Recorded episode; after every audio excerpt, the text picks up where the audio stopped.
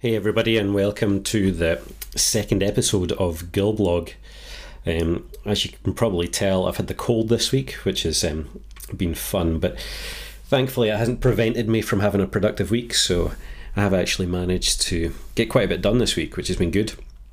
Um, so, yeah, I guess um, as is my plan for this podcast, I'm just going to go through some of the stuff I've been working on and speak about um, just yeah some of the things that I've looked at this week, some of the challenges I've faced, and and kind of what I've done um, across my main job, which I explained last time, as a, a, software engineer for Delicious Brains, and also on my side projects and different things. So I'll talk a bit about Surveyor today as well, but. Um, it's, it's been a busy week for Spin Up WP. So the, the main project that I'm working on at the moment is Spin Up WP. Um, it's a control panel for uh, hosting WordPress sites yourself and it's been a big a big week actually for us. We, we're still in beta at the moment, but we've just launched. Or a couple of weeks ago, we launched Teams functionality, which is something I've been working on for uh, quite a while. And um, this week we launched backups, which was one of our other big features that we wanted to get out before launch. So, uh, so site backups. Um, so it, it, basically, you know, allows you to uh, enable a few settings and um, we at the moment we'll we'll just do daily backups for any of your WordPress sites on that. So so it's been good to get that stuff out um, and and get that into the beta. We've we've already had a lot of feedback um, on on backups in particular. So um, it's been good to to get that out and get that into the hands of customers. Um, and I, it was my colleague Ash was working on backups, um, or has been working on backups for the last few months. So, in the meantime, I was actually working on some new uh, a new site flow um, that we decided we needed uh, for SpinUp WP. So when you create a site in SpinUp WP, obviously there's lots of options for what version of PHP you want, and uh, if you want a database and your WordPress um, credentials, and if you're using a Git site, we ask you for um, you know your the repository you want to deploy and the branch and and all sorts of stuff. And obviously you know we want to make that uh, process as simple as possible. But what we were what we realized was that um, customers were getting confused about the, the type of site that they could choose. That was the main issue that they seemed to have was that they were creating a wordpress site. You know we, we would set up a wordpress site for them and then they'd realize that actually what they wanted to do was deploy a git repository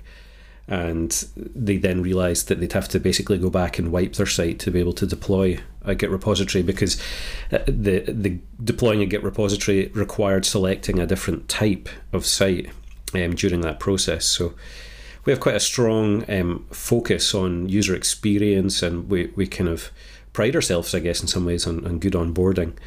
So we went back and we had a look at that, and um, some wireframes from it. We went through some rounds, and and we have literally just deployed it this morning. So we're hoping that it's an improvement. I guess we'll see what customers say, but um, yeah, we've we've kind of deployed a, a, change to that. We've improved the wizard. We've added hopefully clearer options about um, what you can do when you create a site when you deploy a site, and we've also added a, a confirmation step at the end just to help people um, just to help with summarising what all the options that people have chosen and that kind of thing. So, so that's been cool. So that was that's literally just been deployed this morning. So um, it's been good to get that out as well. And and so that's about it for Spin Up WP at the moment.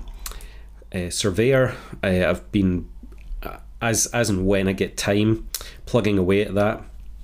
Um, and basically, I've just been getting ready for the public beta this week. So I had a, a couple of people in. Um, for the closed beta that I launched three or four weeks ago now, and that was great. Got some good feedback from them, and just it was great getting the app up and live and getting people using it and testing it, um, and that went reasonably well. So um, I've been getting things ready for the public beta, and I've I've been using as it's a Laravel app. I've been using Laravel Spark to cut down on the amount of time that I need to spend building all the building all of the billing and um, yeah, all of that kind of stuff, all the all the bits, I guess, of building a, a SaaS app that take a lot of time, but you don't really want to spend time on them.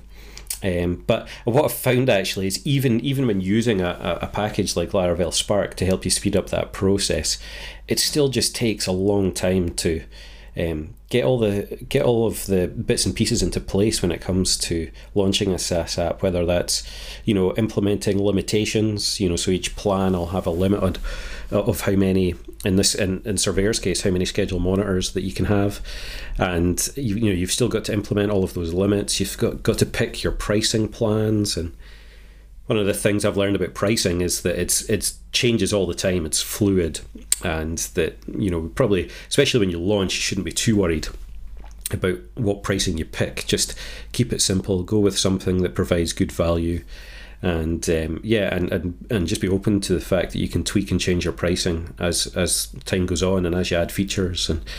And so, but, but that process though, it still takes time to kind of try and figure out where you should price your app and and so yeah, I've been involved in doing a lot of that, and even just you know like um, building out the marketing site, you know, and doing FAQs and pricing tables and getting a lot of that stuff done. It just it still just takes loads of time when when actually I'd rather be building the app, but you know it's stuff that needs done, and so that's what I've been doing this week. That's what I've managed to get out this week. So it is actually now quietly, technically, an open open beta. You can go and sign up for it. There's a, a beta discount. You're getting 50% off for three months if you sign up at the moment. Um, and yeah, I'd love for people to go and try it out and, and use it. And if they if it's going to provide value to them for their Laravel apps, go and sign up. Um, it's it's I, now that all the the the finicky stuff is out, I guess. Um, I'm planning to get back to building out the features, and um, I, I guess my next plan is to build out um, some notifications, some more notifications. At the moment, there's only email notifications or email alerts. When when um, when a job monitor uh, fails, there's you just get an email alert at the moment. So obviously, we want to to add some alert different alert channels for things like Slack and different things. So that'll be what I'll be doing next. So it'll be nice to get back to actually building out features in the app and, and building out the app as well. So so that's Surveyor. Um, and yeah, I guess the only other thing that I was going to talk about today was uh, I don't know if, if people saw it was the the launch of Google Stadia or the announcement of Google Stadia, which is Google's new gaming service, and I thought it was really cool. I, I think that the whole idea of um, offloading the, the power required for high end games to the cloud and streaming games um, makes total sense. You know, I, I totally see that as the future of gaming. Um, obviously, you know, bandwidth and latency have, would be big challenges to that, but I guess internet speeds are fast enough now to, to make this viable, and I think Google's so well placed as well to you know to really bring this to market because of their uh, infrastructure, their cloud infrastructure, you know, and and so it was cool to yeah to see their announcement, to see what they're planning, and um, yeah, I wondered what other people thought about that. Let me know in the comments, but I just think it makes so much sense um, you know, not having a console in your house. You know, there's so many great use cases for something like that. You know, you don't need a console.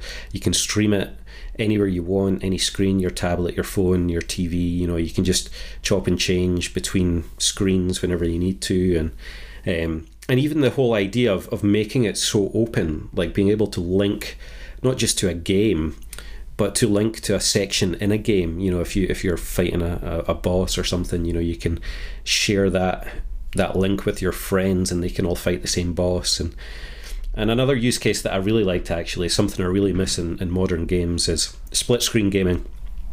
And uh, you know the the reason that split screen gaming has been in decline is because of the power required to um, display multiple versions of the environment on the same screen but you know, because that the power requirement's been offloaded, you know, it makes split screen gaming easy. So um, I'll be looking forward to seeing how that progresses and how that develops. So yeah, Google Stadia. If you've not checked it out, I think it's stadia.com. I'll put a link in the show notes. But yeah, it's it's exciting, and uh, they've not given a firm launch date. They've just said this year, but I'll be looking forward to that when it comes out. But anyway, so that's what I've been doing this week. That's the kind of things I've been up to and, and what I've been looking at. So yeah, thanks for listening.